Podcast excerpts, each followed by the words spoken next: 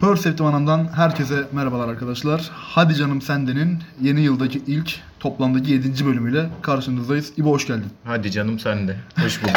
Nasılsın? yapıyorsun? Nasılsın? Yeni yılın kutlu olsun. öncelikle. Teşekkür ederim. Sen nasılsın? Nasıl geçti yeni yıla girişin, yılbaşın? Vallahi çok güzeldi. İnşallah yani yılbaşı akşamında olduğu gibi yılın genelinde bir eğlencemiz olur. Ee, bir eğlencemiz, birçok eğlencemiz olur. Öncelikle herkese iyi yıllar diliyorum. İnşallah bu yıl enflasyonun düşük ve doğru açıklandığı bir yıl olur her şeyden önce. Aynen öyle. Çünkü belimiz büküldü. Ben de bütün zamlara rağmen her şeyle e, Türkiye'de çok güzel bir yıl olmasını dileyim. Biraz samimiyetsiz durdu ama gerçekten içten dileğim budur. Zaten zamlara rağmen güzelse zenginsinizdir. Şimdi yılbaşı deyince tabii ki yılbaşı hakkında konuşmamak olmaz. Yılbaşında televizyonda böyle birkaç farklı alternatif vardı. Hem müzik anlamında hem komedi anlamında. Bir komediden başlayalım istiyorum. Müsaitsen Tabii. sen de tabii. Şimdi stand-up ve aslında Atademirer, Cem Yılmaz ve Yılmaz Erdoğan özelinde stand-up'lar konuşuldu. Atademirer'inki geçen sene Blue TV'de yayınlanmıştı. Bu sene ana akım medyada yayınlandı. Ee, Cem Yılmaz'ın e, gösterisi Netflix'te yayınlandı. Yılmaz Erdoğan da Blue TV'de yayınlandı. Münah Şaka. Sen izleyebildin mi onlara? Düşüncen nedir? Bir kısaca Şöyle başlayayım ben. Üçü de aynı gün ekranda olması sebebiyle tabii iki tanesi dijital platformda ama doğal olarak e, üçü birbiriyle karşılaştırıldı bir anda. Yani hepsi ayrı ayrı değerlendirilmesinden ziyade. Çünkü bir tanesini açıp sıkılan işte TV'ye geçti, öbüründen sıkılan Blue'yu açtı, işte ona bakan Netflix'i merak etti falan derken bu üç gösteri birbiriyle karşılaştırıldı. Kendi açımdan ben de karşılaştırayım kısaca. E, Gazino'yu ben Atademir'in Gazino'sunu daha önce izlemiştim. Yani bir yıla yakın oluyor. Hatırlamıyorum tam olarak ne zaman izlediğimi. E, Cem Yılmaz'ın gösterisine canlı gitmiştim pandemi patlamadan evvel. E, tam o Mart ayından önce Şubat'ta ya da Ocak'ta gitmiştim. Yılmaz Erdoğan'da izlememiştim daha önce. E, o Münah Şaka isimli gösterisini. O gece de sadece Atademir'i izledim tekrar. Aslında izlemek değil biraz arkada döndü. E, hiçbirisini o gece izlemedim ben tekrardan ya da e, sil baştan. Ama eğlence açısından benim karşılaştırmam şöyle. En çok Atademirer'de eğlendim. Zaten genel olarak da sahne, şovu, o gösteri açısından beni en çok eğlendiren Atademirer bu üçlüden. Cem Yılmaz'ın gösterisine gittiğimde çok eğlenmiştim. Çok güzel bir gece geçirmiştim. Ama e, diğerlerinin altında olduğunu tabii ki söyleyebilirim. Yine bunu detaylandırırız muhtemelen biraz sonra. Münah Şaka'yı da o kadar diğerleri kadar beğenmedim. Kıyasa bile sokamıyorum. Ama bu biraz dediğim gibi kişisel bir sıralama olduğu için e, kişisel de bir mizah tercihi. Yılmaz Erdoğan'ın e, şaka tarzı beni pek almıyor. Beni pek çeken bir şaka tarzı değil. Daha isminden belli olan yani münakaşayı münakaşaka diye satmaya çalışan bir şaka tarzı beni pek güldürmüyor maalesef. Ya ben de şimdi aslında yılbaşında rutinim her zaman televizyondur. Çünkü e, o konuda biraz nostaljik bir insanım. Hani bir şeyleri yakalamak hoşuma gidiyor yayınlanırken. E, Cem Yılmaz ve Yılmaz Erdoğan zaten yani standart platformlarda istediğim zaman izleyebileceğim. Atademir'in de böyle bir Blue TV'de daha önce yayınlanmış olması bende o ağırlığını kaybettirdi. Ya kötü anlamda söylemiyorum bunu. Sa- sadece mecra tercihi olarak. E, ben e, sonradan izledim hepsini. Atademir'i izlemedim daha doğrusu tam olarak. Cem Yılmaz'la Yılmaz Erdoğan arasında bir kıyas tabii doğal olarak oldu aynı akşam yayınladığı için. Bir de ikisi biraz aynı kulvardan da gelen adamlar. Ya Cem Yılmaz'da şu dikkatimi çekti. İkisi de bence tabii ki Yılmaz Erdoğan da Cem'de kelimelere göre kıyaslarsak komik değil. Ama Cem Yılmaz'ın eski gösterileri çok iyiydi yani aşırı iyiydi. Cebinde kelimelerle de kıyaslayalım onları çok daha iyilerdi. Bir tat bir dokuda CM Yelemez'e 2007'de işte Fundamentals da öyle. Hem Cem Yılmaz'ın daha tırnak içinde fırlama olduğu hem de bize daha çok hitap eden enerjik ve komik gösteriler olduğu ortada ama Cem Yılmaz'daki mesela Yılmaz Erdoğan da komik birkaç detayı vardı ama Yılmaz Erdoğan anılarını anlatışı, tespitlerini anlatışı biraz daha böyle çok bireysel noktadayken tabii ki komik gelebilir insanlara. Yılmaz Erdoğan hayranıysa özellikle çok dikkatini çekebilir. Ama Cem Yılmaz'ın daha toplumsal bir hiciv niteliği taşıyan bir değeri olmuş. İzleyince onu fark ettim. Birkaç yerde değindiği konulara da çok katılıyorum. Bunlardan işte bir tanesi mesela türkülerdeki bu şey muhabbeti hani Evet. bayağı riyakarlık aslında bahsettiği şey. Yıllar dikkatimi çeken bir şey. İşte hani 13 yaşında kızı türkü yazmalarla falan çok dalga geçmişliğim vardır kendi muhabbetinde. İşte 15'indeki kızla evlenilir, 13'ündekiyle falan filan böyle çok rahatsız yani rahatsız derken sosyolojisini bilmiyorum bunu. Bilmeden konuşmak istemem ama şu andan çok garip geliyor ya şu andan bakınca. Onun o, o tip bir gönderme yapması hoşuma gitti. Oradan Karadeniz'e bağlaması harikaydı bu arada. Sesleri çok güzel olmuş. Evet. O zaten şakanın pik noktası. Yani punchline dedikleri komedyenlerin o şeydi. Ee, meşhur Karadeniz türküsünü söylediği neydi türküyü? Türküyü unuttum bir anda. E, çay elinden. Heh, Öyle aynen. Gidelim. Karadeniz'in yarım kalan hikayeleri diyorduk biz. Evet, Maçka'da evet. buluşalım, Maçka'da bulup falan diye böyle. O da işte attention deficit olarak anlatmış. Çok güzel. O anlamda Cem daha değerliydi. Şey muhabbeti de daha değerliydi. Hani bunu böyle e, kimileri belki milliyetçi bakış olarak algılar ama ben de öyleydi. Bendeki aşağılık kompleksine karşı bir duruş. Hani Evet, be- be- evet. beni hiç Türk sanmıyorlar falan filan gibi bir övünmeli dalga geçişi çok komikti. Onun da mesela punchline deniyor bilmiyorum. En son o hava alanı muhabbetindeki Ha, esprisi çok güzel. içeride çok Türk var. Çok güzel Müthiş muhabbetti. şaka evet. Çok hoşuma gitti. Cem Yılmaz'ın yani ne olursa olsun tarzı veya temposu değişebilir artık 50 yaşını geçmiş bir komedyenden bahsediyoruz ama değerli bir iş çıkarmış yine ortaya. O anlamda hoşuma gitti. Yani gülmekten yarım yarım yarılmadım tabii ki ama beklentim bu da değildi belki de. Yine de değerli bulduğumu söylemem lazım. Tabii- Ben eleştirilerle ilgili birkaç şey söyleyeyim mi? Tabii. Araya girip. Ee, şimdi çok keskin eleştiriler oldu o gece. Ben daha önce izlediğim için tekrar ekranda izlemedim. Yani şu ana kadar da izlemedim. Sadece gittiğim canlı performanstan aklımda kalanlar var. Ama o gece e, sosyal medyada çok keskin e, eleştiriler olduğunu gördüm. Hemen her konuda böyle sosyal medya. Ona çok takılmıyorum ama şuna hiç katılmıyorum. Yani işte ölmüş, bitmiş, bozmuş vesaire gibi bir şeye hiç katılmıyorum. Çünkü en basitinden şöyle bir e, durum var. Bir tat bir dokuyu ben çok sonradan izledim. Adam akıllı bir şekilde, doğru düzgün bir şekilde çok sonradan izledim. Fundamentals izlediğimiz dönemde onu canlı takip ettim diye. Yani canlı derken anında izledim diyebilirim. Sinemada gidip izlememiştim ama malum sitelere düştüğünde hemen e, yakın dönemde izlemiştim. O zaman şöyle bir şey vardı e, mizah üretimi çok çok azdı.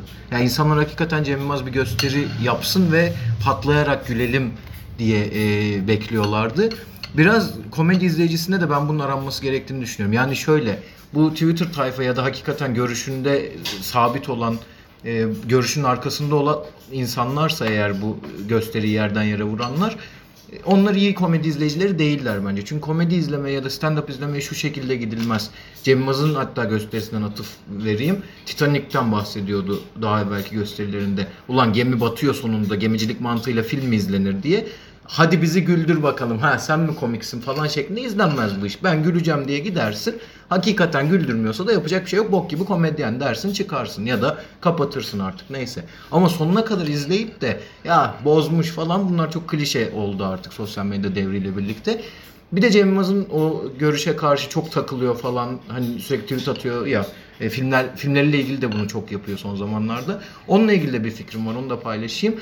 Yine Fundamentals'la bağlayacağım. Onun çıktığı dönem dedim ya mizah üretimi çok fazla ya da tüketimi diyeyim yani sürekli değildi. O dönem çok farklıydı. O dönem Netflix'ten izlemiyordun bir kere. Full HD bilmem ne izle sitesinden e, açıyordun Fundamentals'ı. Takıla, dona, zorlaya bir şekilde izliyordun. Ve onu izlerken yan tarafında başka bir dizi, başka bir yer. Louis C.K. yoktu. Şu an Netflix'e girdiğin zaman önerilenlerde bir tarafta Louis C.K. çıkıyor, McIntyre çıkıyor, işte Dave Chappelle var, bilmem ne var. Şimdi Cem Yılmaz'ın da bunun biraz farkında olması lazım. Şu an 2021'de Netflix'e gösterir satarken başka bir pazara giriyorsun. Ötekinde insanların ne Netflix'i vardı bundan önceki son gösterisinde ne başka bir üyeliği vardı. En fazla CNBC'den sitcom izleyen insanlardı. Televizyonu kapattılar, internetten sana geçtiler. O yüzden iki tarafında ben çok keskin takılmaması gerektiğini düşünüyorum. Biraz ortada gri alanda buluşabiliriz gibi geliyor bana. Yani şey konusunda da mesela Cem Yılmaz değindi. Bu hani artık insanlar mizahı başka yerden de kendileri de üretebiliyorlar gibi. Hani çaydanlık şakasını iki sene yaptınız falan demişti. Şey var işte insanlar artık gerçekten artık gerçekten şey oluyor. Hani bu insanlar 90'ları ve 2000'leri düşünürse çok büyük starlar oldukları için ya şimdi de öyleler de o zamandan geldikleri için öyleler. Şu anda öyle bir star çıkmıyor. Yani şu andaki stand-upçıların birçoğunda öyle bir star çıkmaz muhtemelen. Çok zor. Yani Hasan Can popülerdir şu an belki benim eksendeki galiba. Ama o bile böyle olamaz. Çünkü artık yayıldı. Şey ama şöyle bir şey var. Şu değerli abi. Mesela bana göre bu değerli yani. Bir espri bir ya toplumsal olarak ya da nasıl anlatsam bir kolektif olarak karikatürize edilemeyen ve herkes tarafından e, yapılan bir davranışın Cem Yılmaz gibi otorite olmuş artık bir anlamda biri tarafından ka- karikatürize edilmesi onun hakkında insanları ger- gerçekten düşündürüyor. Tabii. Bence bu değerli olmuş. O yüzden eleştiri olması çok hoşuma gitti. Ee, Ona zaten katılıyorum ben. Burayı atlamadan e, çok fazla komedyen ismi saydım. Son zamanlarda keşfettiğim birini kısaca önereyim öyle atlayalım. E, Bo Burnham ben yeni keşfettim. Çok genç bir komedyen. Daha önce birçok gösterisi var ama ben şeyi izledim ilk defa. Pandemi döneminde indoor bir çekim yapmış. Yani herkesin kapandığı sırada günlerim nasıl geçiyor tarzı. Müzikle de uğraşıyor. Şarkıları harika. Bu hafta listeye de ekleyeyim. Ama şey sarkastik şarkılar yani komedisiyle e, bütünleştirdiği, birleştirdiği parçalar. O Insight diye gösterisi var. E, Netflix'te de mevcut. İnanılmaz yani. Ben bayıldım. Harika vakit geçiriyorsunuz. İçine girdiğinizde müthiş e, sarıyor. Onu tavsiye edeyim buradan. O kadar isim geçirmişken. Teşekkür ederiz. Buradan müzik de demişken az önce artık Aynen müziğe geçelim. Yılbaşında televizyondaki müzik yayınları hakkında biraz konuşalım. Ben burada çok kısa bir şekilde, daha doğrusu kısa değil girişten hemen en son söyleyeceğim şeyi belki en başta söylemiş gibi olacağım ama Buyurun. şöyle bir şey söyleyeceğim. Ben Show TV'de Güldür Güldür'de çıkan Emel Sayın, Erdal Erzincan işte haricinde ana akıma karşı işte Halk TV'nin, KRT'nin çıkardığı sanatçılardan dolayı minnettarım. Onu beklemek istiyorum. Yani gerçekten hani ulan ana akımda ben anlamıyorum.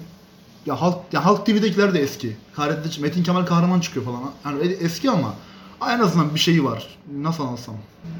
Yani Masum Kırmızıgül'le kıyaslamıyorsun Metin Kemal Kahraman'ı doğal olarak veya işte şarkılar bilmem seni söyler 70 tane kemanın çalındığı arabesk şarkıların olduğu İbo şovlar falan filan da kıyaslayamıyorsun yani. Ya da Halk TV'de çıkan işte yeni türkü Zülfü Livaneli'yi kim olursa olsun yani sevip sevmeme bir şekilde 30 yıldır ülkede fikirleriyle, duruşlarıyla değerli olan insanları çıkarmak bana daha kıymetli geliyor. Bu yüzden bu e, ilk başlarda aslında Türkiye'deki şu an kutuplaşma ve siyasal iklimden kaynaklı olarak haber kanalı olarak ortaya çıkan ve sonradan bunu genişletip kültürel yayınlar da yapmaya başlayan Halk TV, Tele, Tele1 izleyemedim. KRT var. İşte birkaç kanal daha vardı böyle. Onlara bir teşekkür etmek istiyorum. Ayrıca e, yani değişik bir şey olacak bu bölümde bunu değinmem ama az önceki mizahla da bağlantılı olarak ben açık konuşayım esprileri tabii çok klişe gülmüyoruz falan artık hani sosyal medyada da karikatür olmuş bir program güldür güldür hı. ama ama e, bazı anlamlarda hala değerli şeyler yani ana akımda gösterilmeyen değerli şeyleri gösteriyorlar. Özellikle geçmiş kuşağa saygı anlamında falan filan. E, falan filan falan filan şey gibi oldu. Twitch videosu yalan gibi oldu. O anlamda bir teşekkür etmek istiyorum yani işte orada birçok hepsi çok değerli ama hani iki örnek verirsek hani Kemal Sunal'ın çocuğunun, Rutkay Yaz'ın çocuğunun bir arada olduğu bir program olduğu çok belli ki, ki hepsi çok değerli yani Alper Kul da öyle işte Onur Buldu da öyle birçoğu çok şey. Onlara bir ayrı teşekkür ana akımda olup da böyle değerli noktalara dokunmak bugün çok kıymetli. Bunları tüketmemiş olmak hala insanlarla paylaşıyor olmak ki tüketmek çok zor bunlar çok saygın değerler. Öyle bir teşekkür etmek isterim şahsen. Show TV kanalını değiştirmeyelim hocam ben gireyim. E. Güldür Güldür'ün peşine Mahsun Kırmızıgül ile girdi Show TV yeni yıla. Ve bu benim beklediğim bir etkinlikti ama biraz amatörce beklemişim. Çok e, üzerinde düşünmeden beklemişim. Çünkü ben onu bir konser gibi bir şey hayal ediyordum. Tamamen albüm tanıtımı, performans canlı. Yani canlı derken Playback galiba. Playback evet yani hani zaten canlı bir performans hiçbir şekilde yok ortada da playback'ti bir de üstüne. O çok rahatsız etti beni. Bir de e, çok da keyifli değildi. Ben Mahsun Kırmızıgül'ün birçok şarkısını dinlerken çok keyif alırım, çok severim. Özellikle böyle arada bilerek açarım yani hani şunu dinleyeyim diye. Mesela Dinle şarkısı onların en başında gelir. Bir modumu yükseltsin. Klibi çok güzel. Bu şarkım sana. Among Us'la yapılan bir editi vardı onun. Among Us oyunuyla Dinle parçanın müthiş bir edit. Dinle bizim çocukluğumuzun komedilerinden biridir ya. E, velhasıl abi çok e, hayal kırıklığına uğradım o yayında onu söylemem lazım. Ondan sıkılıp bir ara zap yaparken İbo Show'a geçtim. Orada da çok enteresan bir kadro vardı. Serdar Ortaç vardı. Seda Sayan, Şafak Sezer vardı. Bu ekibe tam alışıyorum dedim. Gözüm alışıyor. Çünkü ben İbrahim Tatlıses'i de uzun zamandır ekranda görmüyordum. Epeydir ekranda olduğunu biliyorum ama ben görmüyordum. Bu ekibe tam gözüm alışıyor derken unexpected Hande Yener geldi abi içeriye. Acayip bir ortam oldu. Kesinlikle güzel bir program değildi ama bir beni böyle 5 dakika falan neşelendirdi. Ben Onu da söylemiş oldum. bu camiada şeyi seviyorum hani mesela biraz daha kalbur üstü ana akım hani ka- kalite olarak bizim e, kuşağa hitap eden insanları bir araya getirmek zordur ya mesela bugün Cem Yılmaz, Ata Demirer işte gibi birkaç tane komedyeni bir araya getirmek rüyadır Türkiye'de. Ama bu bu kitle çok çok güzel bir araya gelebiliyor. Bir bakıyorsun Şafak Sezer'den Hande Yener'ine tut Demet Akalın'a hepsi bir araya, yani örnek veriyorum isimler. Bir araya gelebiliyorlar. Onların hayranlarını çok kıskanıyorum bu anlamda. Gerçekten isterim yani bir gün böyle bir Şampiyonlar Ligi kadrosu kendi sevdiğim ekipten çıksın. Yani Pentagram gitarı kaldırsın, Bluetooth'u gözlerini oradan girsin. işte Moğollar hep beraber 15 kişi sahnede falan. Bizim cenahta çok olan işler değil. Onların ilk dönemlerinde yanlış hatırlamıyorsam Cem Yılmaz, Yılmaz Erdoğan ve Beyazıt Öztürk'ün birlikte olduğu bir program vardı. Televizyon programı. Ya bir bölüm yani program değil. Siyaset Meydanı 2000 yılı. Heh. Ee, orada hatta Beyaz'ı çok sağlam gömüyorlardı program boyunca. O geldi bir anda aklıma. En son orada gördüm ben onları birlikte. Beyazı ben de en son ses Türkiye'de gördüm maalesef. Devam ediyor yani şu anda o durumlar. Bir de TRT 2 yok TRT 1'de gece 1'de başladı galiba. Nostalji programı vardı. O çok güzeldi. Yani gerçekten oturup ağlarsın izlerken öyle işte sanat müziğinden tut Cem Karacalar, Erkin Koraylar işte Özel bir program mıydı yoksa bir derleme gibi mi? yok TRT arşivindeki müzik Ha, performansları derleme. sıra sıra düzen yayınlandı. Güzel. Yani şey anlamında işte TRT'nin de gerçekten şu anki halini beğenmesek de zamanında TRT'nin nasıl bir kültürel birikim yarattığı ortada maalesef. Arşiv inanılmaz hocam. Umarım tekrar öyle bir ha- hale gelir. Ee, mutlaka haberi vardır. Bizi dinleyen birisinin bundan haberi olmaması çok düşük ihtimal ama TRT Arşiv YouTube kanalı Mükemmel. mükemmel şeyler paylaşıyor. TRT 2 benzer bir şey yapmaya çalışıyor. Bazen çok saçma sansürler Şimdi TRT koyuyorlar ama oldu bu arada. O da öyle evet. Çok iyi programları var. Çok kötü de var. Neyse çok detaya girmeyeyim ama kıymetli kanallar hala yani TRT bünyesinde olmasına rağmen. TRT Spor Yıldız da mesela aslında fena değil bu arada. TRT Fikir çok iyi de neyse çok girmeyeyim. Nitelik Ee, olarak tartışılır evet. Sıkıntılı. Ee, maalesef. şey diyecektim. Özellikle Twitter hesabı çok kötü. E ben burada bir şey daha diyecektim. E, konuyu unuttum şu anda. TRT ile ilgili konuşurken. Wiser'da ufak bir reklam yapacağım. Wiser'dan bir külasyon yaptım bununla ilgili. Full böyle TRT işte Müzeyyen Senar'la Safiye ile kol kola girmiş. İşte oradan Erol Büyükburç, Halit Kıvanç hep beraber Pınarbaşı, vurma vurma abi. Çok duygulandırıcı bir şey paylaşmıştım. O da ufak tefek ilgi gördü. Wiser'ın fenomenidir Erkin hocam. Siz de gidin takip edin. Wiser'ın niye fenomeniyim hala bilmiyorum. Wiser'ı indirin hemen Er- Erkin hocama ilk önerecek zaten size. Öyle oluyor muhtemelen. Teşekkür ederim bunda emeği geçenlere. O zaman yılbaşı faslını yavaş yavaş tekrardan iyi dileklerimizi Uzun bile sürdü hocam. Tarak seni yeni bir drak, duraktayız. Drak. yeni bir sinema e, filmi hakkında. Yeni bilmiyorum bu arada. İbo izlemiş bu hafta anlatacak bizlere. Drak hakkında bekliyoruz hocam. Abi şöyle bu hafta izledim yine her hafta buraya izlediğim bir filmi taşımaya çalışıyorum. Dürük filmin e, orijinal ismi. Çok haklısın bu arada yanlış okumakta çünkü zaten Danca yani. Yok, bürük deyince aklına başka şey geldi. Ha ha pardon pardon. Özür dilerim. Devam buyurun. Benim hiç oraya gitmemişti kafam. Özür dilerim. Ee, İngilizcesi Another Round, Türkçesi Kör Kütük. Bence Türkçe çevirisi mükemmel yani. Gerçekten Another Round'a göre özellikle çok iyi. Muhtemelen o tarafta Drunk diye filmle çakışacağı için falan öyle çevirmediler. Another Round filmin içerisine gönderme yapan bir isim olmuş. Neyse bu kısmı çok önemli değil. Ee, Mubi'de izledim. Hemen hangi platformda olduğunu söyleyeyim. 2020 yapımı Winterberg filmi. E, Danimarka'da çekilmiş. Ve Danimarka'da çekilen bir filme göre çok rahat içine alabilen, yani bir Türk seyirci olarak beni çok rahat içine alabilen bir filmdi. Onun için her şeyden önce mutlu oldum başladığımda. Ondan sonra da yine hep buraya taşıdığım filmlerde aynı şeyi söylüyorum belki ama yine klişe konulardan bir tanesi. Yani şeytanın aklına gelmeyecek bir konuyu işlemiyor. Klişe bir şeyi işliyor. Alkol üzerine bir deney yapmaya kalkışan dört tane öğretmeni anlatıyor ve bu öğretmenin hayatları sıkıcı gidiyor. O sırada başına gelenleri izliyoruz. Ee, hemen adapte ediyor ama izleyiciyi ne anlattığına dair hemen ikna ediyor ve karakterlerle hemen e, kendisini özdeşleştirmeye başlıyor insan bir noktada. Matt Mikkelsen e, başrolde tarih öğretmenini oynuyor. Martin ismi. Daha çok onun penceresinden görüyoruz. Hem kötü tarafını hikayenin hem iyi tarafını.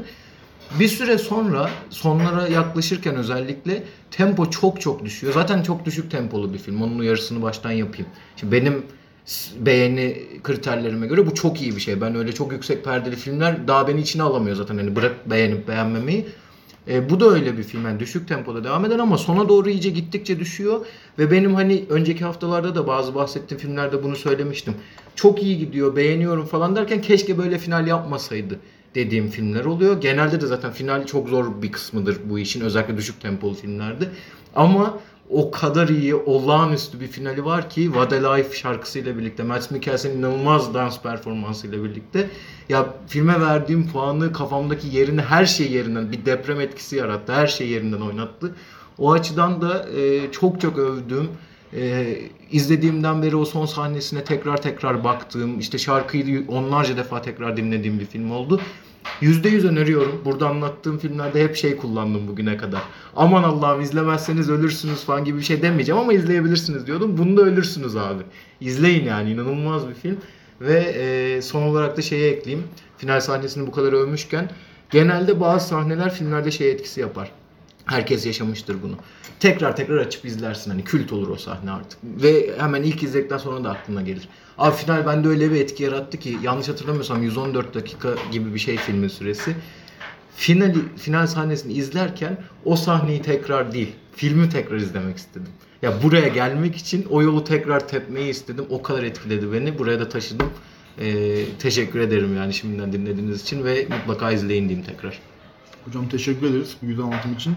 Ben bu drag konusunu açıklama getirmek istiyorum. Biz az önce yayının çizelgesini yaparken bu ya drag yaz gitsin orada konuşuruz dedik. Ben drag yazmışım direkt burada. E, onu o yüzden o şekilde söylemek istedim. Muhtemelen okunuşunuzda yanlış söyleyecektim bilsem de. Ee, hocam film nerede izlenebiliyor şu an? Bir kez daha sormak istiyorum. Mubi'de hocam. Mubi'de. Ee, 2020 yapımı onu söylemiştim galiba. Ha, derim sinemalarda izleniyorsa çünkü... Özür dilerim sen bitir tekrar söyleyeyim. Yok ben başka yere bağlayacağım. Sen Ha şöyle e, ödüllü ödüllü bir film yani ben burada ayıla bayıla anlattığım için bir şey keşfettim gibi sanmasınlar. Çok popüler bir film zaten hani e, kıyıda köşede kalmış bir film değil. Ama on numara film. Benim yakın zamanda izlediğim en en iyi film yani. Hayır dedim sinemada falan izleniyorsa sinemaya girmek için ışık kartı gerekiyor. Buradan Novak Djokovic'e haber verelim. Buraya o şekilde bağlamak istiyorum. Hani gerekiyor böyle şeyler abim hani pandemideyiz haberi olsun gibisinden. Ya ne ol hocam spora geçerken ben bununla girmek istiyorum. Çünkü Tamam. haftayı kasıp kavuran konularla. Ben girebilir miyim? Şöyle sana sorarak gireyim çünkü ben çok konuştum az önce. Bekliyorum. Kısaca siz ne ya sen ne hissettin bu haberi duyduğunda ya da işte gruplarda Twitter'da konuşulmaya başlandığında ilk ne düşündün? Abi şimdi Djokovic olunca işin içinde yani şu anda sanırım dünyadaki en büyük tenisçilerden Kesin. belki de şu an form olarak zirveye yakın. Kesin. Ee, Ve özür dilerim ben Djokovic'i sevmiyorum. Tenis oyunun yani oyunculuğunu da sevmiyorum. Kendisi kişisel olarak değil. O kesin GOAT ona rağmen. Yani tartışmasız GOAT. Maalesef ben de sevmiyorum kendisini. Daha böyle biraz daha yani çok ilgili değilim ama Federer ve Nadal bana daha sempatik gel, geldi her zaman. Ee, şöyle bir durum var. Yani futbolda da aslında bunu hayatın birçok alanda görüyoruz. Türkiye'de, dünyada çok alanda görüyoruz ama ee, bu çifte standarda ben kızdım. İşte bu Sputnik aşısı olan bir sporcunun Avustralya'ya işte Hı hı. alınmayacak olması aşı olmasına rağmen ki aşıyı ben hani kalitesini tartışmıyorum. Hiç bildiğim bir konu değil. O, oraya girmek istemem yanlış olmasın.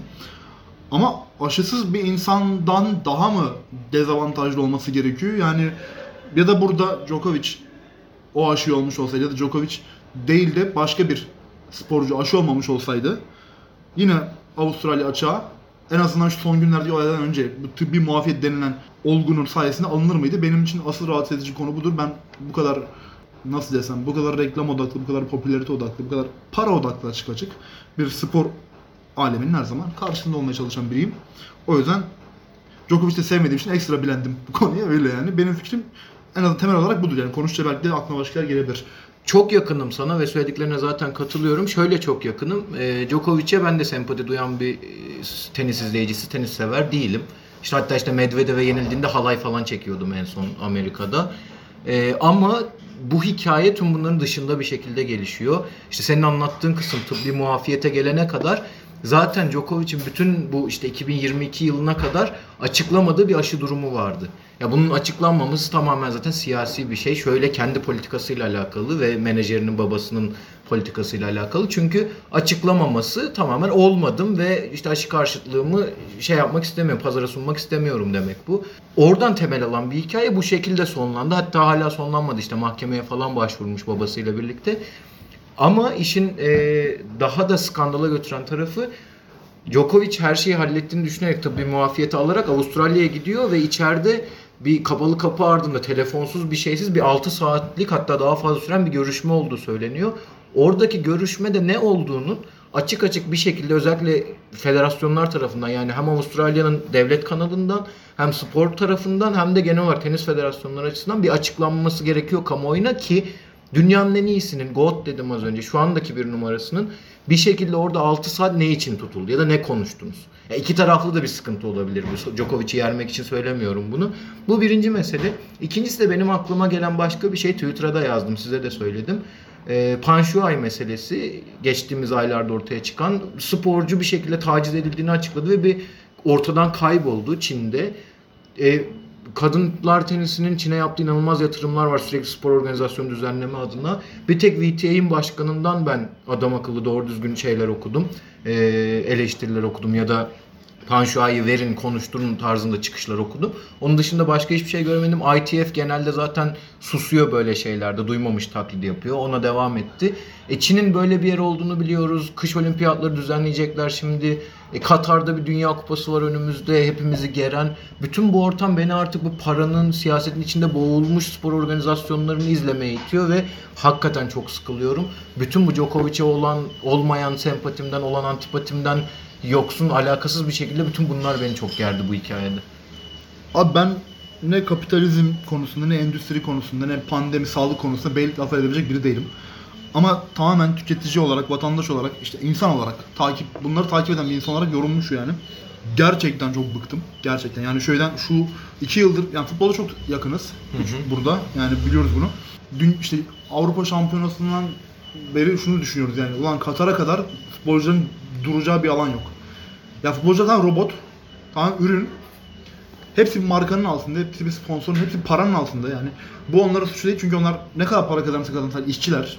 Yani isterse Messi Ronaldo olsun. Tabii ki. Emek veren insan. Yani bir, onlara biri bunu oyna derse oynayacaklar. Kim olursa olsun. LeBron Zengin işçiler abi. Ya işçi fakir olmak zorunda değil. bu Zengin kadar. işçi bunlar. Eriksen'in başına gelen muhabbet. Yani hepsi bunların farklı konular.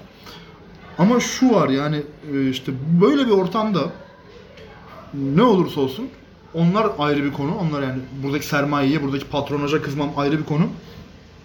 Ama şey muhabbeti beni çok gerdi yani. İşte adam Avustralya'da bu krizi yaşadı ya işte.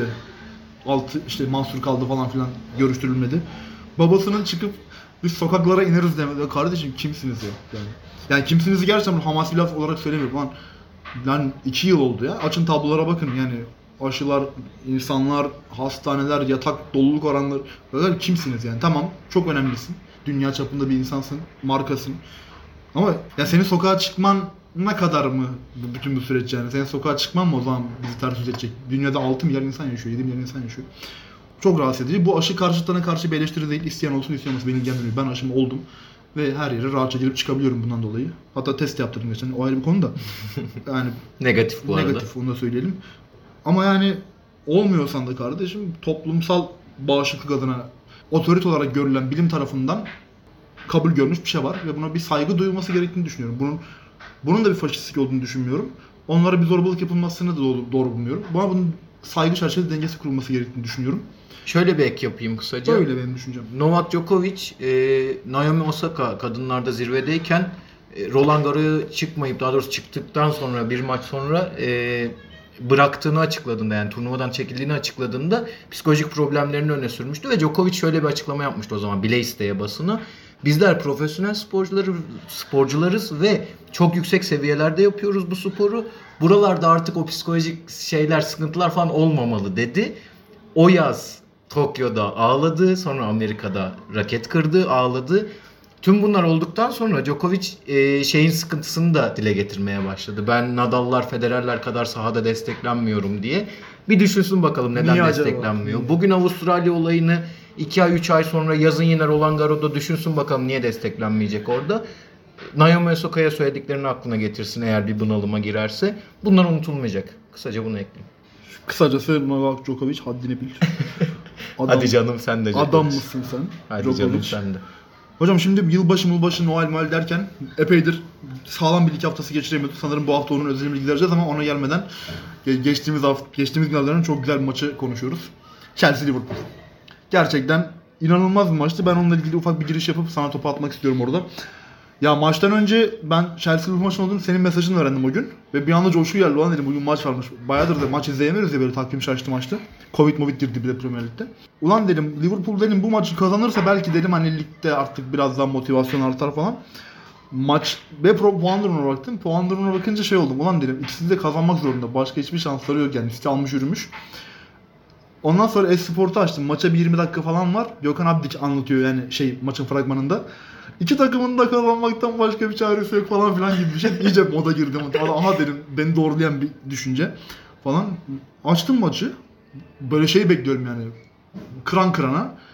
Atak falan olacak ama çok zor gol olacak. Yani çok zor hata yapacaklarını düşündüğüm bir maçtı. Abi 2 Ocak'taydı galiba maç. Yanılmıyorsam abi akşamdan kalma gibilerdi ilk 20-25 dakika. Yapılan hatalar işte ilk yarı 4 gol birden 4 gol Liverpool'un attığı goller komedi zaten. Chelsea'nin golleri çok güzeldi ayrı. Müthiş goller yedik. Böyle ikinci yarıyı izleyemedim ama ilk yarısı da yetti zaten maçın. Çok güzel, çok keyifli bir maçtı. Sen muhtemelen taktiksel olarak daha derin izlemişsindir. Gözlemlerini alayım. Abi şöyle öncelikle yine sana ekleme yaparak başlayayım. Müthiş bir 45 dakika izledik. Hiç kimsenin bence beklemediği bir 45 dakika. Temponun çok yüksek olduğu, kontrolün kaybolduğu bir 45 dakika izledik. Çaloba zaten herkesten önce en çok alkolü tüketen hatta başka şeyler belki tüketen birisi yılbaşında belli ki. Çünkü ilk defa gördüm abi. Şeyi çok sık görüyoruz. Hafif havadan gelen bir topa bir kafayla müdahaleyi daha rahat hissediyorsa topçu yapabiliyor. Özellikle stoperler yapıyor ama yani yerden sekerek sert gelen bir topa yere eğilip kafa vurma nasıl bir arzunun sonucu yani sormak lazım Çalabağ'a. Çok komikti. Böyle başlayan maçta da bundan önce aslında Chelsea hakim olan taraftı. Yani en çok golü isteyen, en çok pozisyona giren taraftı Liverpool'a göre. Ona rağmen Liverpool ilk golü attı. Zaten bu biraz maçın senaryosunun nereye gidebileceğini anlatıyordu ufak ufak ve hakikaten öyle bir yere acayip bol e, gollü, çok tempolu, çok pozisyonlu bir ilk yarı izledik. E, Chelsea'yi gaza getiren şeyin ben bu yıkımdan sonra yani Çalabağ'ın hatasıyla geri düştüler. E, 2-0 da oldu. Kovac için e, şeyinin olduğunu düşünüyorum. Bir acayip bir gol attı ya hani screamer diyorlar yani ayaküstü inanılmaz bir şey vurdu ve girdi o genelde girmez. Onun ben Chelsea çok ileri gittiğini düşünüyorum çünkü bir ara ümidini kaybetmişti. Yani o kadar iyi oynamasına, önde oynamasına rağmen Liverpool golü atan taraf oluyordu. Ondan sonra acayip bir yere gitti dediğim gibi ama ikinci yarı ya izlemediğine çok bir şey kaçırmamışsındır. Biraz daha oyunun oturduğu, iki takımın da senin o maçtan önce beklediğini e, söz ettiği şeye döndüler. Ama son kısmı yine ben Chelsea'nin hak ettiğini düşünüyorum. Çünkü iki taraf şeyi gördü. Hocalar özellikle. Yani Klopp kenarda değildi ama e, teknik ekip şey değişikliğini yaptı. Ox'la sizde yani Liverpool'da Ox'la Naby Keita oyuna girdi. Chelsea tarafında Jorginho girdi. Yani iki tarafın isteği az çok belli oldu son bölümde. Liverpool daha çok ben ceza sahasına koşu atayım da bir şekilde topu götüreyim artık. Chelsea'de daha sağlam durayım. Jorginho ile pas yapayım istedi. Chelsea'nin e, taktiği tuttu. Çok daha iyi bir son bölüm geçirdi ama bir türlü golü atamadılar. Bunun dışında zaten beraberlikte hakkı öyle bitti. Müthiş bir yılbaşı maçı izlemiş olduk. Bir gün önce Arsenal City de bayağı bir keyif vermişti. Harika girdi yani. Ya şey komikti. Liverpool'la ilgili ben Chelsea'yi takip etmiyorum. Liverpool'dan takip ettiğim için tekrar konuşacağım da. Maçtan bir saat öncesine kadar galiba test sonuçları bekleniyordu ve bazı insanlar negatif çıktılar kulüpte. Yani takımın teknik direktörü Klopp da dahil buna. Belki de negatifti bilmiyorum. Şey pozitifti o ana kadar da onu da bilmiyorum. Ama eksikleri vardı sonuç olarak. Kaleci yoktu işte yani. Alisson yoktu ki Alisson sen 2 yıldır çok eksik kaldığı oluyor. Ya mental olarak oynayamıyor ya ya eksik oluyor oynamıyor ya da mental olarak sıkıntılar yaşıyor falan filan. Ee, şeyden mesela o, o durumda beklentinin aksine şey olması garibime gitti. Mesela Carragher e, bir top çıkardı. Daha 5. dakika 6. dakika falan. Yani müthiş bir hata yaptı Trent Alexander-Arnold. %120'lik 130'luk bir golü çıkardı falan yani. El müdahale etti falan. Ve Chelsea'nin komik goller yemesi bunun üzerine. Maç çok böyle komik detaylarından biri de. Ama eğlenceliydi tabii ki yani. Çok maçı güzel bir yere getirdi. Ki yediğimiz goller bir kere daha söylüyorum. Çok güzeldi. Chelsea'yi tebrik etmek lazım o anlamda. İlk yarının eğlencesine bir şey söyleyeyim hemen. Ben izlerken şeyi hissettim. Bizim çocukluğumuzda bu 2000'lerin başında işte hatta 2010'a yakın döneme kadar süren Şampiyonlar Ligi maçları vardı ya. Şu an hatta Exen Spor'un şeye yüklediği YouTube kanalına. Onu da tavsiye edelim bilmeyen varsa. O maçlarda bizi heyecanlandıran şey geldi abi aklıma. Hep Premier Lig'deki iyi maçları anlatırken işte Manchester City tarafından, Liverpool, zaman zaman Chelsea tarafından daha tutucu böyle topa sahip olma oyunlarını anlatıyoruz ya. Bu maçta öyle bir şey yoktu yani. ilk yarıda yoktu. Orta sahaların olmadığı, bam ileri vurulan iki taraf tarafından da orada indirilip hemen gole gitmeye çalışılan çok tempoyu yaratan da oydu biraz. O nostalji hissettirdi bana. O yüzden çok mutlu oldum o dönemi hatırladığım için. Eksiklerle böyle oldu tabii. Normalde iki takım da böyle bir şey oynamıyor. Valla inşallah, inşallah futbol bize daha çok nostalji hissettirir. Çünkü gerçekten günümüzde ben keyif almaktan çok uzağım artık. Burada müziğe girerken tam bu söylediğim cümleyle ilgili bağdaşan bir örnek, yani örnek değil de dün de konuştuk bunu, burada da konuşacağız. Bir podcast övgüsü yapacağız. Kendi camiamızda. Yani rakibimiz demeye haddimiz yok yani direkt örnek aldığımız, ben benim örnek aldığım isimler. Sokrates FC. Hocam Denemesi bedava. Yani inanılmaz bir çok keyifli bir program yani. Yani dün yolda dinlerken sen 100. bölümünü galiba benim dinledim. Biraz şey bölüm yapmışlar. Soyut bir bölüm hani futbolun bizi mutlu ettiği anlar diye. Atahan Altınordu'nun anlatım şekli, anlattığı olaylar yani bir de bana çok futbol bakışı çok ben benim ona benziyor, benden büyük. Ben de böyle taktik teknik falan sevmem yani. Yok taç antrenmanıymış, korner ben, ben maça bakıp 90 dakika izlerim keyfini çıkarırım. Sonrası aklımda sosyal olarak kalır yani şey olarak kalır. Daha makarası kalır aklımda yani öyle diyeyim. Dün tam ben onu metrobüse dinlerken sen bana yazdın. UEFA Kupası anısını anlatıyor. Galiba Allah yok dedim falan gibi yerde ben gülme krizine girdim falan. Ee, orada tam sen öyle işte yarın podcast'te bunu övelim deyince çok yükseldim, kabul ettim. Ben kısa bir giriş yapmış oldum. Ee, biraz da senden dinleyelim. Benim şuradan aklıma geldi övmek. 100. bölümü 4'ü bir arada yapmışlar. Normalde üçlü e, o 4 kişi 3'e bölünüp yapıyorlar. Yani üçlü kombinasyonla 4 kişi çıkıyorlar yayınlara.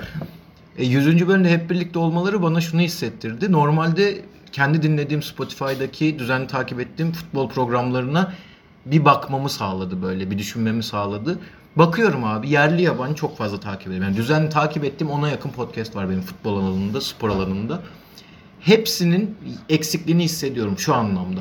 Spora dair, güncele dair. Yani o hafta oynanan bir şeyi dinlemediğimi, eksikliğini hissediyorum onları dinlemediğim zaman ya da bölüm paylaşmadıkları zaman.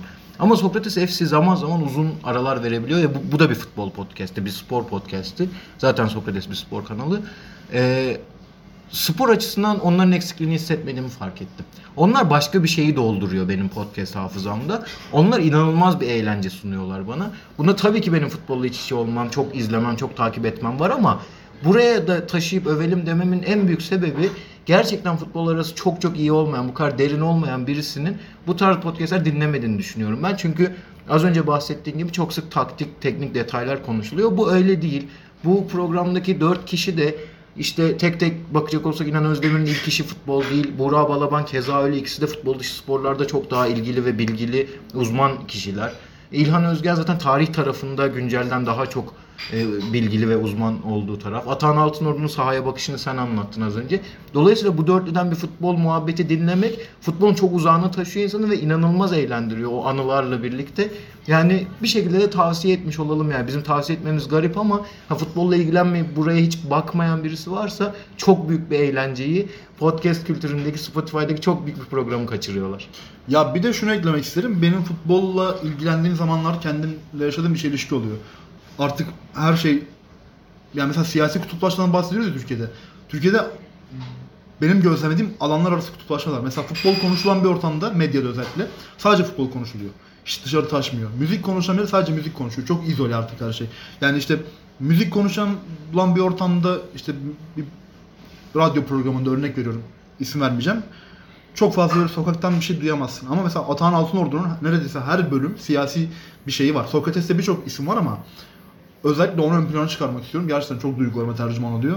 Ki ben onunla geçen sene tanıştık da lokantasına gittik falan. Saygılar, selamlar. İlhan Özgen'i çok severim. Müzik sevdiği mükemmel bir insandır. Metalcidir abimiz. Yani hard rock, klasik rock'tır daha çok. 2021'de en çok dinlediğim podcast'miş. Benim Sokrates sesi. Onu da Oo. gururla söyleyeyim. Ben o kadar fanı değilmişim şu an onu fark ettim.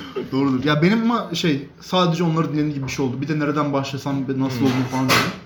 Bir de ben de sadece önereceğim geçeceğim. Uzun tutmayacağım orayı çünkü uzun konuşacak bir şey yok. Hani Spotify'da başlarda çıkan Storytel'in yaptığı, Sokrates'in yaptığı falan filan podcastler tabii ki çok değerli, kıymetli. Onlara önerirsem şey gibi olur yani bir daha Amerika yeniden keşfetmek gibi olacak ama sanırım biraz daha az bilinen ama yine popüler olan bir podcast var onu önermek isterim. Ki benim podcast yapma ilgimi körükleyen bir programdı. Pandemiden hemen önce keşfetmiştim. Dünya nereye gidiyor diye. Yine iki arkadaş yapıyorlar ve full makara. Yani ya felsefiyle konuşuyorlar ama makarası çok komik bir yandan. Onların küfür etmekle ilgili bölümleri vardı yani. Küfürün küfür hakkında bir buçuk saat felsefe yaptıkları bir bölüm vardı. Öneririm. Komikti yani. Aklıma gelmişken eklemiş oldum onu da. Ben de hadi canım sen de öneriyorum. Konseptim Anam kanalında. Teşekkür 7. ederim. bölümü tamamlanmak üzere. Ee, buradan da müziğe geçiyoruz hocam. En sevdiğim konu. Ben bu hafta mükemmel bir albüm keşfettim. Direkt oradan gireceğim. Çok sert Buyurun. bir şekilde. Kaptan Beef Hurt and His Magic Band diye bir proje yani bir grup. Shiny Beast. Birkaç ay önce bakmıştım böyle onları araştırırken. 70'lerdeki albümleri kurcalamayı çok severim ben. İşte böyle tarzlara göre aratıyorum. Bunda biraz böyle art rock, biraz psychedelic, biraz çok az da soul diyebileceğimiz bir tarz var yani böyle. Abi albümü dinlerken bir iki şarkıdan geri kalanını artık kestirirsin hani.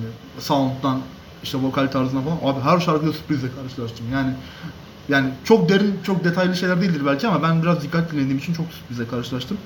Ve bir iki şarkıyı özellikle çok sevdim ki listeye girecek bunlar yani. Allah'ın emri artık bu kadar konuştuktan sonra. Onu önermek istiyorum. Listeye de ekleyeceğim. Ee, şarkının adını unuttum ama Twitter'da paylaştım kendi hesabımda. Deep Purple'ın Lazy şarkısından, Machine Head albümündeki Lazy Oo. şarkısından girişindeki o da falan falan gibi giren kısım var ya, onu yapamadım şu an ağzımda da. Oradan esinlenen belki de o da başka bir şeyden esinleniyor bilmiyorum. Çünkü klasik bir rock and roll melodisi gibi ya da blues melodisi gibi bir şey o. O var. Ben orada şöyle bir şeye takıldım. Biraz soyut bir konuya gireceğim müzikle ilgili. Beni kaptı şu an bu arada. Çok- Lazy ile birlikte çok direkt beğeneceksin kaptı. bence. Albüm atacağım ben sana yayından sonra. Çok beğeneceğini düşünüyorum ki paylaşırız da. Listede de görülecek zaten. Tabii tabii. Ee, burada şey dikkatimi çekti. Bu esinlenme muhabbetinin adı esinlenme, araklama, çalma, cover ne olursa olsun. Ee, kimi insan tarafından çok eleştiriliyor. Özgürlük dışı bir şey olarak görülüyor ama ben eğer onlar yani müzisyenler arasındaki telif ya da sosyal olarak bunun bir sıkıntısı yoksa herkes hakkını alabiliyorsa ki hakkını ne belirliyor onu bilmiyorum çok fazla endüstriye yer konuşmak istemiyorum. Benim çok hoşuma gidenmiş abi. Mesela işte Black Eyed Peas Pump It diye bir şarkısı vardı ya mesela. O Zeki Müren'in Yaralı Gönül şarkısı aynı zamanda falan. Ben böyle şeyleri çok seviyorum. Biraz geç Böyle anladım özür dilerim. Aranjmanları. E, Erkin Koray'ın var, Sezen Aksu'nun var. Ki Sezen Aksu'yu çok sevmem ama yine ona rağmen bu benim hoşuma giden Ben bayılırım. Hadi kavga edelim. Hadi canım dövüşelim falan. Bunu benim hoşuma gidiyor. Türk müziğinde de çok var bu. Ee, bir de Türk müziği demişken yılbaşına girerken böyle çok spesifik listeler yapmaya çalıştım arkadaşlarım özellikle. Özür dilerim. Oraya geçmeden bir şey ekleyeyim mi? Tabii. Ben sana katılıyorum bu esinlenme meselesinde. Bu sanatla ilgili bir sürü fikir, görüş ortaya atılıyor ya. Bunlardan bir tanesi de ve güçlü olanı da şu. Bir taklit işidir bu iş yani aslında. Herkes birbirine öykünerek kendi sanatını yaratmaya çalışır. Tamamen o noktadan bir sanat severim ben ve sana %100 katılıyorum. Ama Tamamen taklittir bu iş yani. Aynen. Hakkı verilen Yaratıcılık, özür dilerim, o taklidin içinden doğar zaten. Yani ilk yoğurdu kim mayaladı gibi bir meseleye gidiyor ta eskiye gitmek. Abi sen işte burada mesela çok benzer bir örnek var. Makam mesela ben birkaç spesifik liste yapmaya çalışırken makamlarla ilgili yapmaya çalışıyorum. Şimdi mesela Nihavent atıyorum ya da Hicaz. E, Nihavent'te mesela şöyle bir şey var.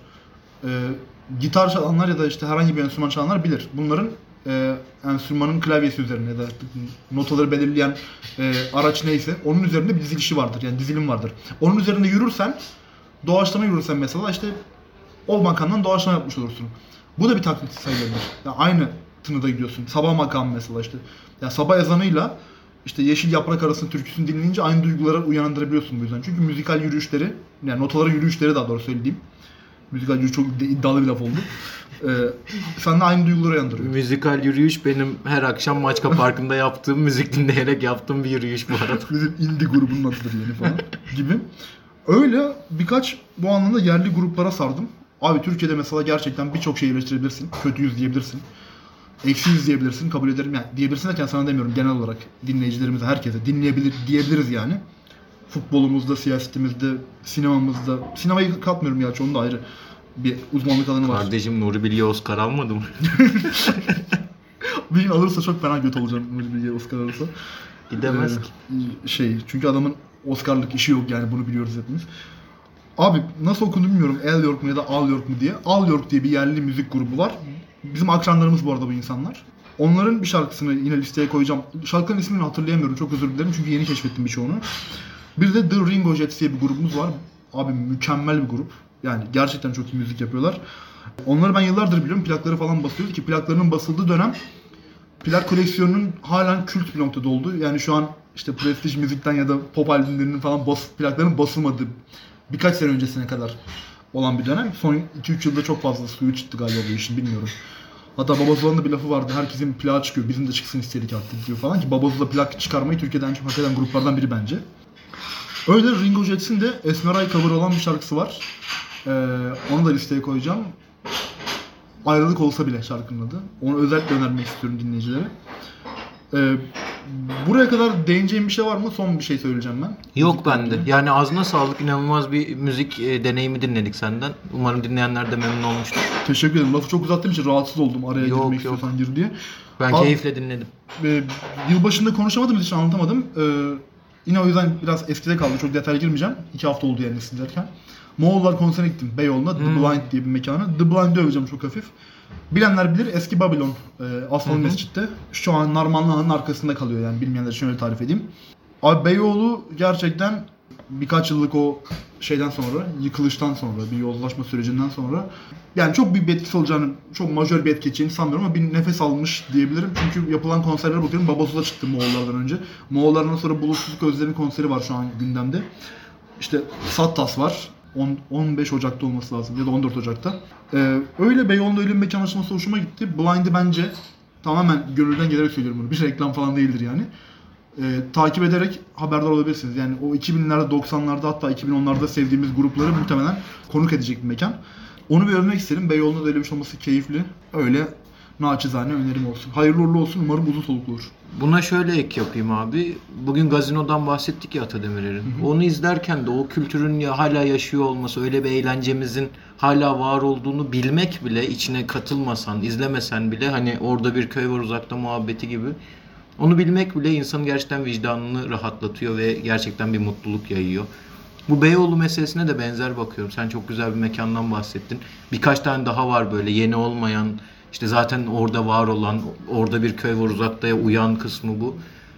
Birçok mekan var. Ona rağmen biz hep böyle bir dışlıyoruz. Hani Beyoğlu bozdu, İstiklal şöyle vesaire gibi. Ona karşı daha çok iç içe yaşamamız lazım. Yani bi- bizim bırakmamamız lazım orayı. Ki kişisel- Kayboluyor olabilir. Kişisel olarak seninle beni bu konuda ben açıkçası daha az eleştiririm. Çünkü biz kardeşim sokaklarını yalamış yutmuşuz yani. bütün Hocam tam kapanmanın bittiği andan itibaren biz Beyoğlu sokaklarındaydık. Aynen. Sünepe gibi dolaşıyorduk affedersin. Asla terk etmiyoruz yani. Ama o simitçi abilere de önerimiz siz de terk etmeyin. Simitinizin başına durun. Çünkü simit alamamıştık bir kere. Gidin Firuza'da kahvenizi için, çayınızı için. İşte çıkın yukarıya İstiklal'de yürüyün. Herkese rağmen yürüyün. Ara kafe, urban, Türk, Alman. Biziz oranın sahibi yani. O burayı aldılar elimizden derken bir şey gösterin ki hani aldılar demeye bile hakkınız olsun. Orada bulunun yeter ki. Bırakmayalım ki aldılar demeye hakkımız Aynen olsun. öyle. Yani aldılar da bana böyle çok şey bir laf gibi yani senden dolayı değil. Kutuplaştırıcı bir Genel laf olarak katılıyorum. hani ama sonuç olarak bir şeyden rahatsız oluyorsan ona karşı tepkini biraz davranışlarına da yani Kesinlikle. alışkanlıklarını da göstermen gerekiyor. Ya ba- bazı mekanların kapanmamasını sağlayabiliriz en azından yani. Yani. O şekilde bir kültürü yaşatabiliriz. Aynı gazino muhabbeti gibi. Umarım ekonomik durumumuz da buna daha çok müsaade eder böyle bir sene olur. Pek öyle durmuyor. Bakacağız artık göreceğiz. Yani umut var her zaman. Bu yıla da böyle girmiş olalım.